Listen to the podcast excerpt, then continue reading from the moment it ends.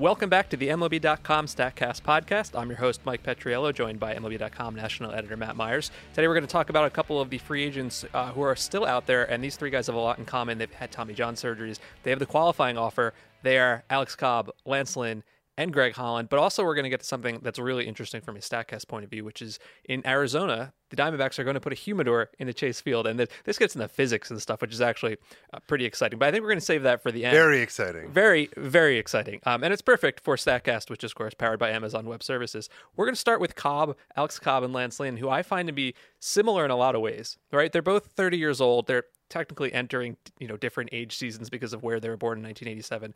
Uh, right-handed pitchers declined the qualifying offer, recently missed an entire season due to Tommy John surgery.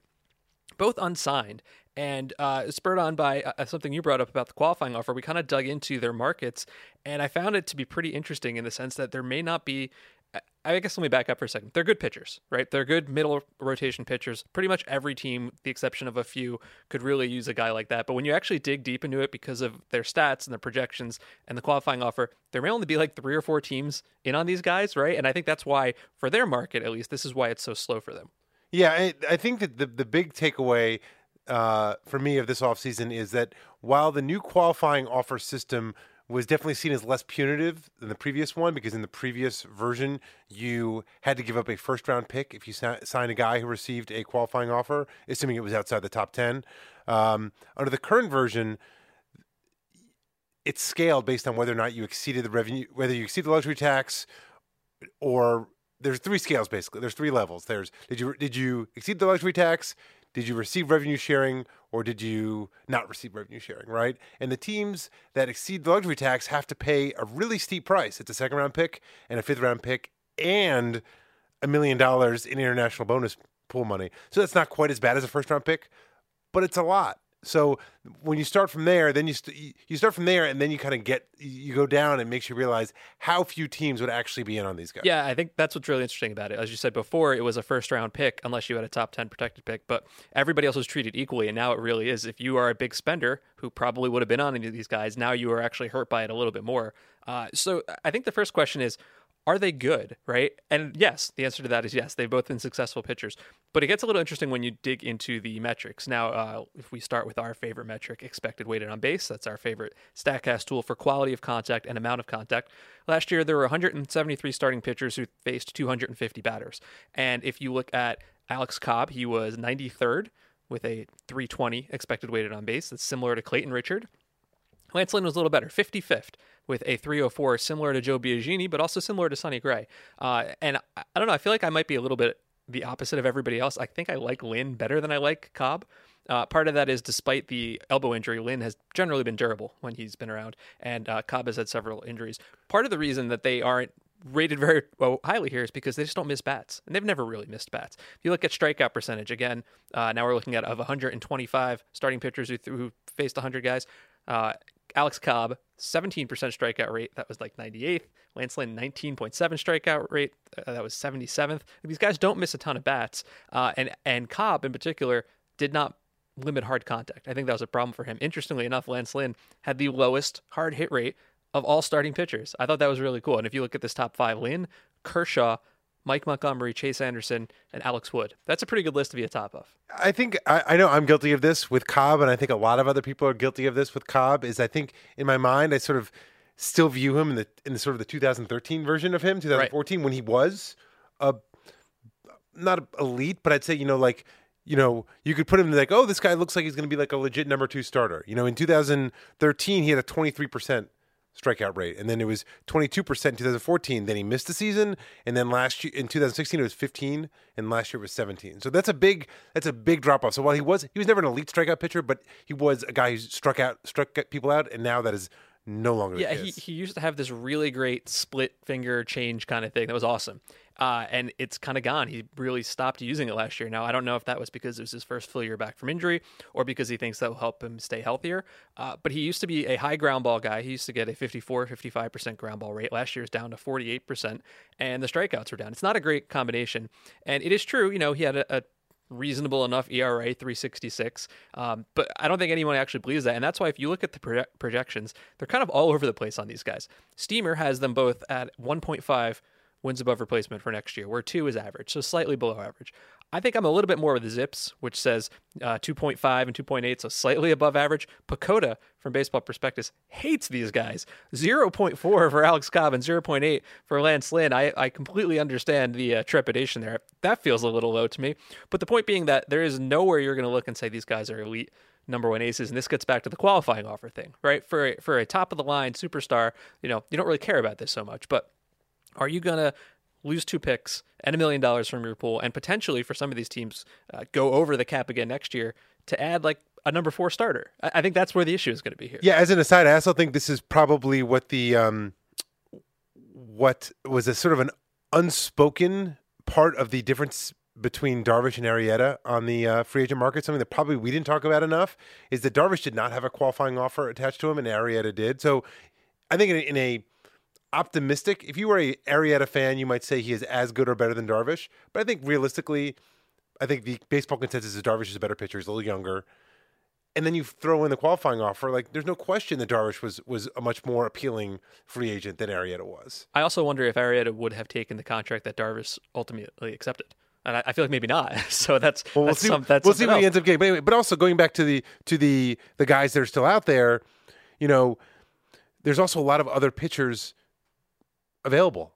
Jaime Garcia, Jeremy Hellickson, uh, Jason Vargas.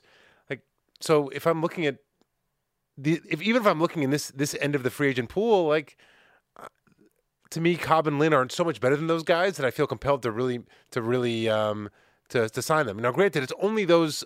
Uh, Five teams that went over the luxury tax. Why don't we kind of go through that, and that can kind of put it, right. put it into tiers and get to the the actual suitors. I'm actually calling it six teams. Although, as you said, five teams went over the, the tax last year: Yankees, Dodgers, Nationals, Giants, and Tigers. Tigers are rebuilding. No one expects them to be in here. Uh, but you look at the other teams: Yankees, Dodgers, Nationals, and Giants.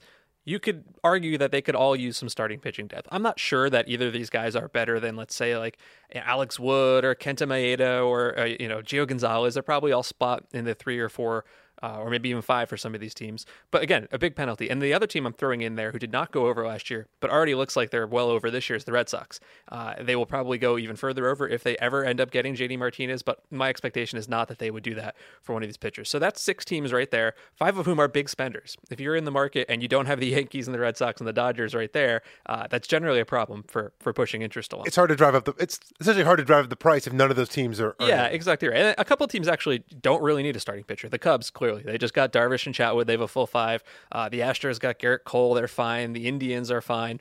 Uh, there, there are a couple other teams. I think those first three are obvious. I would definitely argue the Rockies could probably use a starting pitcher, but they seem very happy with the young guys they have. Uh, the Diamondbacks, you know, is one of these guys better than like Taijuan Walker? Maybe. Is it worth the effort? Probably not. And while I would say the Angels could definitely use another starter, they're already talking about a six man rotation with what they have. So they don't really seem like they're going to go and do this. One interesting thing about the Rockies is that they have already paid the qualifying offer penalty for uh, Wade Davis. So theoretically, it's less of a quote unquote poison pill for them to sign one of these guys because they would only have to give up, I think, one more pick as a result. Like they, you know, granted they would basically be punting their Right, draft, right. But it's like they've already taken a big bite out of their draft. Well, I mean, they weren't they weren't a they didn't go to luxury tax, so but still they basically have to they would only have to give up, uh, I guess you know probably I think uh, a third round pick now as opposed to a second round pick for signing a qualifying offer guy. So they in some ways have maybe have a little more incentive to find a find some common ground with Lynn or Cobb. I, I agree with you, and yet I still don't see them actually. Nor do I. Yeah. Uh, so that's already 12 teams we mentioned, and then there's you know teams who are rebuilding who just aren't going to go over uh, and and lose uh, a qualifying off or sign a qualifying offer guy. Now for these teams who didn't go over the cap last year, they would lose five hundred thousand dollars of cap space in their second highest pick. Uh, this is another half dozen teams here, like the White Sox, the Padres, the Tigers, the Reds. These teams are probably not going to be in the mix, and so that kind of left me with really like nine teams that I thought were interested. Five of those probably should be, but they just don't seem to be. Uh, like you know, the the Phillies and the A's are kind of on the low end of this, but they they can afford it, and they've got young, untested rotations. They just don't seem like they're going to jump in on this right now. I, I feel like they probably should, but maybe for Arrieta for the Phillies is where I would go. Well, the Phillies are, are in the same boat as the Rockies. They've already paid the penalty for Santana. for Santana. So maybe they are a team. Now that I think about it, that okay. Now I actually, I I, I think that the, to me the Phillies are one of the oh, definitely number are one. definitely one of the Arrieta teams. To me, the Phillies and the Nationals at this point are probably the to me are the most likely Arrieta teams. And I'm starting to think that now, if the Phillies don't get Arrieta, they suddenly become one of the teams here. I, I agree with you. They should be in. I, I don't know that that's actually going to happen, but I'm fully on board with the Phillies. Uh, and then there's a couple other teams who, who are contenders this year the Mets, the Mariners, and the Rangers. They could all use starting rotation depth. They're all insisting they're fine with what they have. I'm not sure how much I believe it, but that's what the reports say. You know, the Mets have like eight different starting pitchers with experience. I don't know that I trust any of them outside of DeGrom to be healthy and effective at the same time. well, it was pretty funny yesterday. Uh, Anthony DiComo did a story. Uh, for uh, for our site, our Mets reporter, and basically the lead was was was Sandy Alderson in Mets camp saying, I, I don't think we need another starting pitcher. And then, like lower down in the story, John Ricco, their assistant GM, was on MLB Network Radio saying, "Yeah, we're definitely monitoring the market. We're, Right. We could we could use another starting pitcher." Yeah. I mean, to me, the Mets are a team that I I could very easily see them getting a Hellickson or a Vargas or a uh, Jaime Garcia. That, that to me Kind of like Vargas there. And I don't even like Jason Vargas, but I, I think he's a good fit know, there. briefly was a Met like six years ago. That's wow. Wow, that's absolutely true. Um, but this- but but um, to go back a second, they're one of those teams, along with the Rangers, who would they they fall in that middle tier where they don't receive revenue sharing and they did not go over the luxury tax, so they would lose a second round pick and five hundred thousand. Right. And then we have the three teams who I think are probably the best bet. The Twins, who have been very clear they need a starter even before even Santana got hurt. The Brewers obviously are in the mix. And the Blue Jays, they've added a ton of outfielders, but they're very thin in rotation depth. So there are three main starters left, Arrieta, Cobb, Lynn, and then obviously the other guys you mentioned. Those are the three main teams. And it seems like everybody's just kind of waiting because they know there's not 15 teams in the bidding here. Yeah, and one one of the other like second tier arms literally just uh just came off the board. Andrew Cashner, two year deal with the Orioles. Wow, that might have been the most predictable thing that's ever happened. I think that happened while we're on the air because I didn't know this until Matt just said it. Uh, Andrew Cashner had what like a 3.40 ERA last year that was wildly unsupported by any metrics because he struck out something like four and a half per nine. I think right. All right, so let's uh let's I think we should make some predictions. We'll say Arrieta, Cobb, and Lynn, the three qualifying offer pitchers, starting pitchers. Where do they end Uh, up? Cobb to the Milwaukee, Arrieta to the Nationals, and Lynn. Um, I'm gonna say I'm gonna say the Mets are gonna do it. You think the Mets are going to go Lynn? Uh, It's a bad take, I know, but you put me on the spot here. I don't uh, think the Blue Jays are gonna go get Lynn. no, I, th- I think to me, to me, Lynn and the Twins is the Twins are like they're not going to. Their, their starting rotation is still, um, it's still not great. Wait, what did I And- say? Cobb to the Brewers? Did I say that? Yeah, Cobb to the oh, then I, Brewers. sorry. Then yes, Lynn to the Twins. That's what I meant. I right now, the Twins rotation is Ervin Santana, who's going to be out to start the season. Jose Berrios, Kyle Gibson, Alabama. Adalberto Mejia, Aaron Slegers, Phil Hughes. Like they're it's not great. they have they have some payroll room. They were in on Darvish. I think they made an aggressive offer. They're just they're kind of waiting this out because they know they can get what they basically. I'm sure they've I'm sure they've basically told these agents give us get go get an offer and we'll you know we'll beat it essentially. I, I got all distracted by uh, Cashner the Orioles, which is like the most Orioles thing to do. There's another guy just like this, but Greg Holland uh, in relief. But quickly before we move on, we want to take a second to tell you about Yahoo Fantasy Baseball. Spring training is rolling, which means it's time to think fantasy baseball. Yahoo is the best experience in the game, and you don't have to take our word for it because the Fantasy Sports Trade Association has rated Yahoo Fantasy Baseball number one for five years in a row. If you want the stats and analysis to run your team like a big league GM, or you want to draft, trade, and manage your team right from your phone, download the Yahoo Fantasy app today and create or join a league. It's so easy, it's ridiculous. Download the app or sign up at yahoo.com fantasy baseball. It's the official fantasy game of Major League Baseball. Doesn't Greg Holland feel like the relief version of Alex Cobb and, and Lance Lynn? Like for so many different ways. Has, has had recent Tommy John surgery, is in his early 30s. He just turned 32. Declined a qualifying offer. Uh, seems to want a whole lot more than is out there. He reportedly, now we don't know if this is true, but reportedly turned down a uh, the deal that Wade Davis got from Colorado, three years and $52 million. So, you know, he has been very, very good in the past, uh, but it just, it seems like what teams are looking for is what he's going to do, not necessarily what he has done. Last year was maybe the definition of up and down. Last year, after missing all of 2016 with Tommy John surgery, uh, he had a fantastic first half, a 162 ERA, a 235 weighted on base against. Second half, 638 ERA, 320 weighted on base against. His velocity of 93.8 miles an hour is still good, but it is down from his peak of 96 to 97. Now, I don't want to say that he's not a useful pitcher because I believe that he is. If you look at expected weighted on base, 254 relievers faced 100 guys. His was 50th. It's tied to Carl Edwards, Kirby Yates, Justin Wilson. Those are guys we like. Uh, you know, but I- actually, I think 50th kind of makes sense, right? I think he's a good reliever, but I don't look at him as this elite ace that he was several years ago. no, I mean just look. I mean look back at his numbers. 2013 strikeout rate 40 percent, literally 40 percent. Last year below 30 percent. So like it's it's a different. It's above average. Yeah, it's above average, but it's way down. I mean, he was at one point like one of the top five relievers, and now he's just he's nothing. He's nothing close to that. And you know, I think what happened last year, and I know this happened for me, and happened I think for a lot of people, is he came back was great for the first two months, and it, people sort of made the mental filed him away in their brains, like, oh, Greg Holland, elite reliever, is back. And then at the end of the year, you look at his numbers, and it's like, oh, well.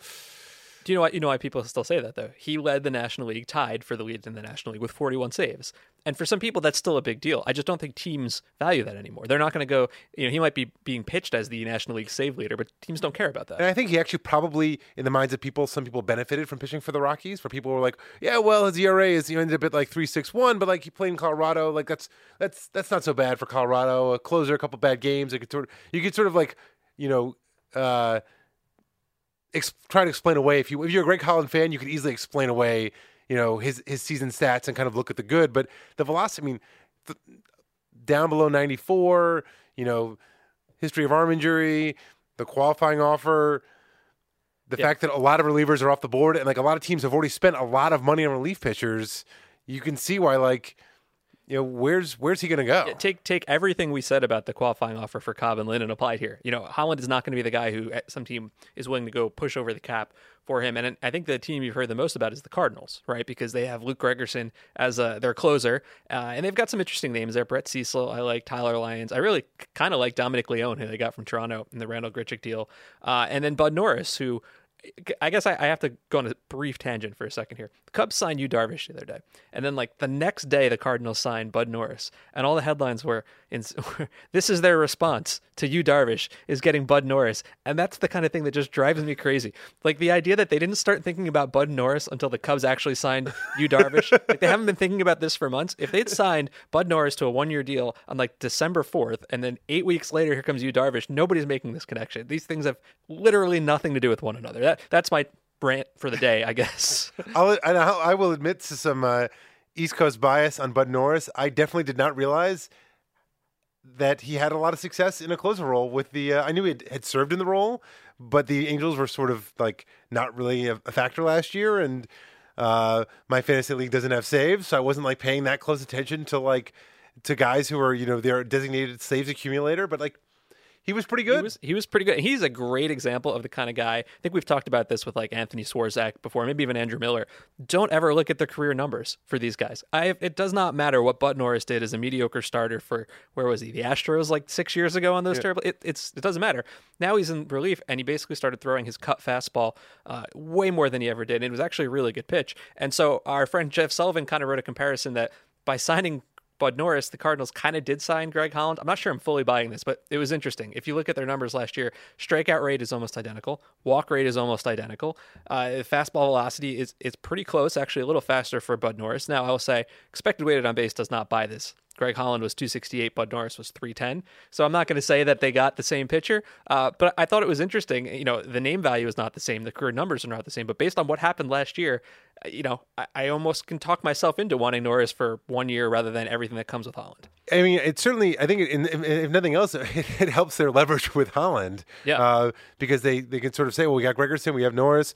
Uh, I still think Alex Reyes is going to end up saving games for them, even though they're saying not. You know, he's their was their top pitching prospect. He's going to be out for the, at least the first month of the season, recovering from Tommy John surgery. The Cardinals have a history of bringing guys along from from bullpen, trying to transition guys from bullpen to starting. It worked with Adam Wainwright. Did not really work with Trevor Rosenthal, but it's a thing that they have definitely shown a willingness to do. And granted, while it didn't work with Rosenthal, they still got good years of relief out of him, even if he never became a good starting pitcher. So um, to me, that's where it's going to end up. But um, Well, now I'm going to put you on the spot. Where where does Craig Holland end up?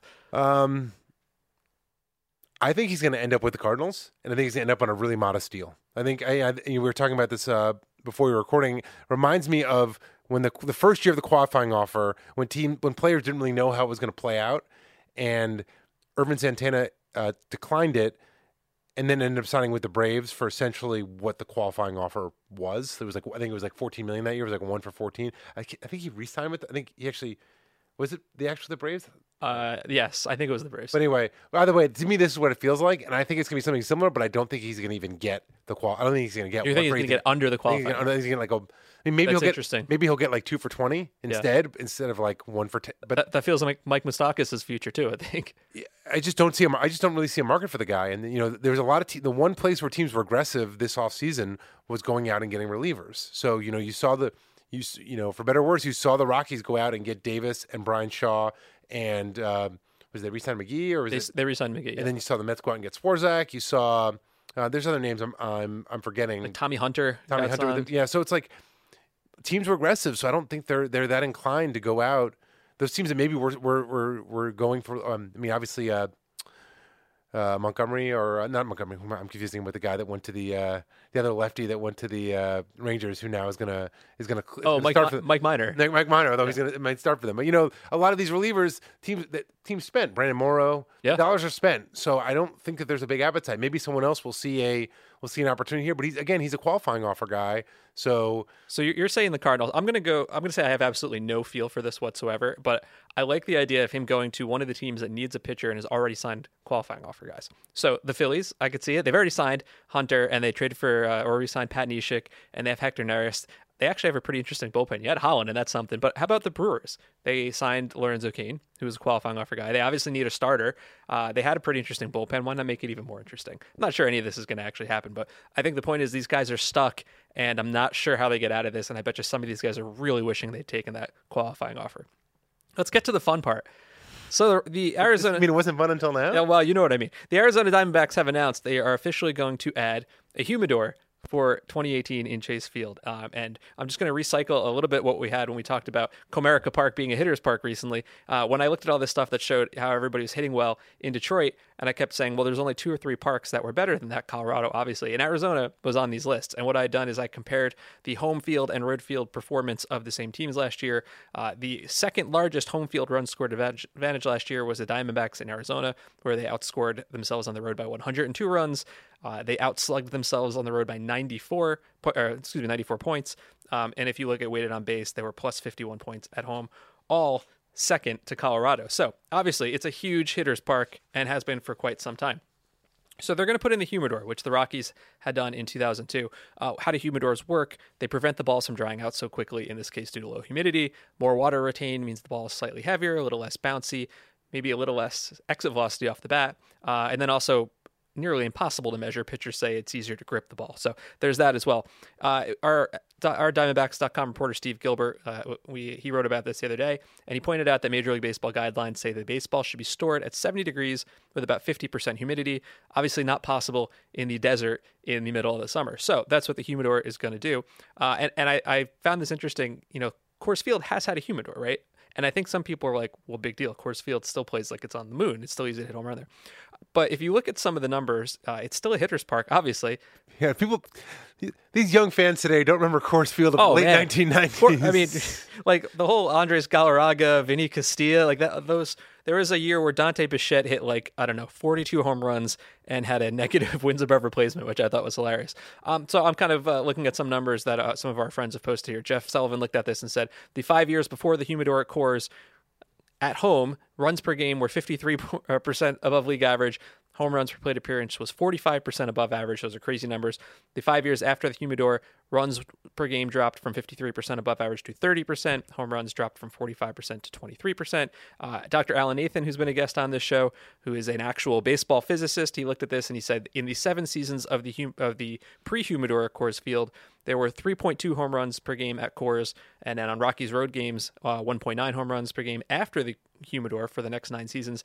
It dropped at home from 3.2 home runs a game to 2.4 home runs a game, and road stayed steady. So yes, it's still an insane hitters park, but as you said before that, it was a wild amusement park of a baseball field. It was just uh, in 1999, Dante Bichette hit 298, 354, 541 with 34 home runs, 895 OPS, OPS plus of 102. Yes, right. And with, basically league average. with negative defensive value, almost certainly. so that was that was basically a league when you were just for Park. Yeah. that was essentially a league average line. that the late '90s Coors Field was uh, that was something, man. Uh, and so Dr. Al Nathan actually, when this idea first came up last year, he looked at Statcast data. He looked at Statcast data from 2015 and 2016, and his takeaway at the time, and I'm quoting here: "I'm very comfortable saying that with the humidor running at 50% and 70 degrees Fahrenheit, there will be a reduction in home run production at Chase by 25 to 50 percent."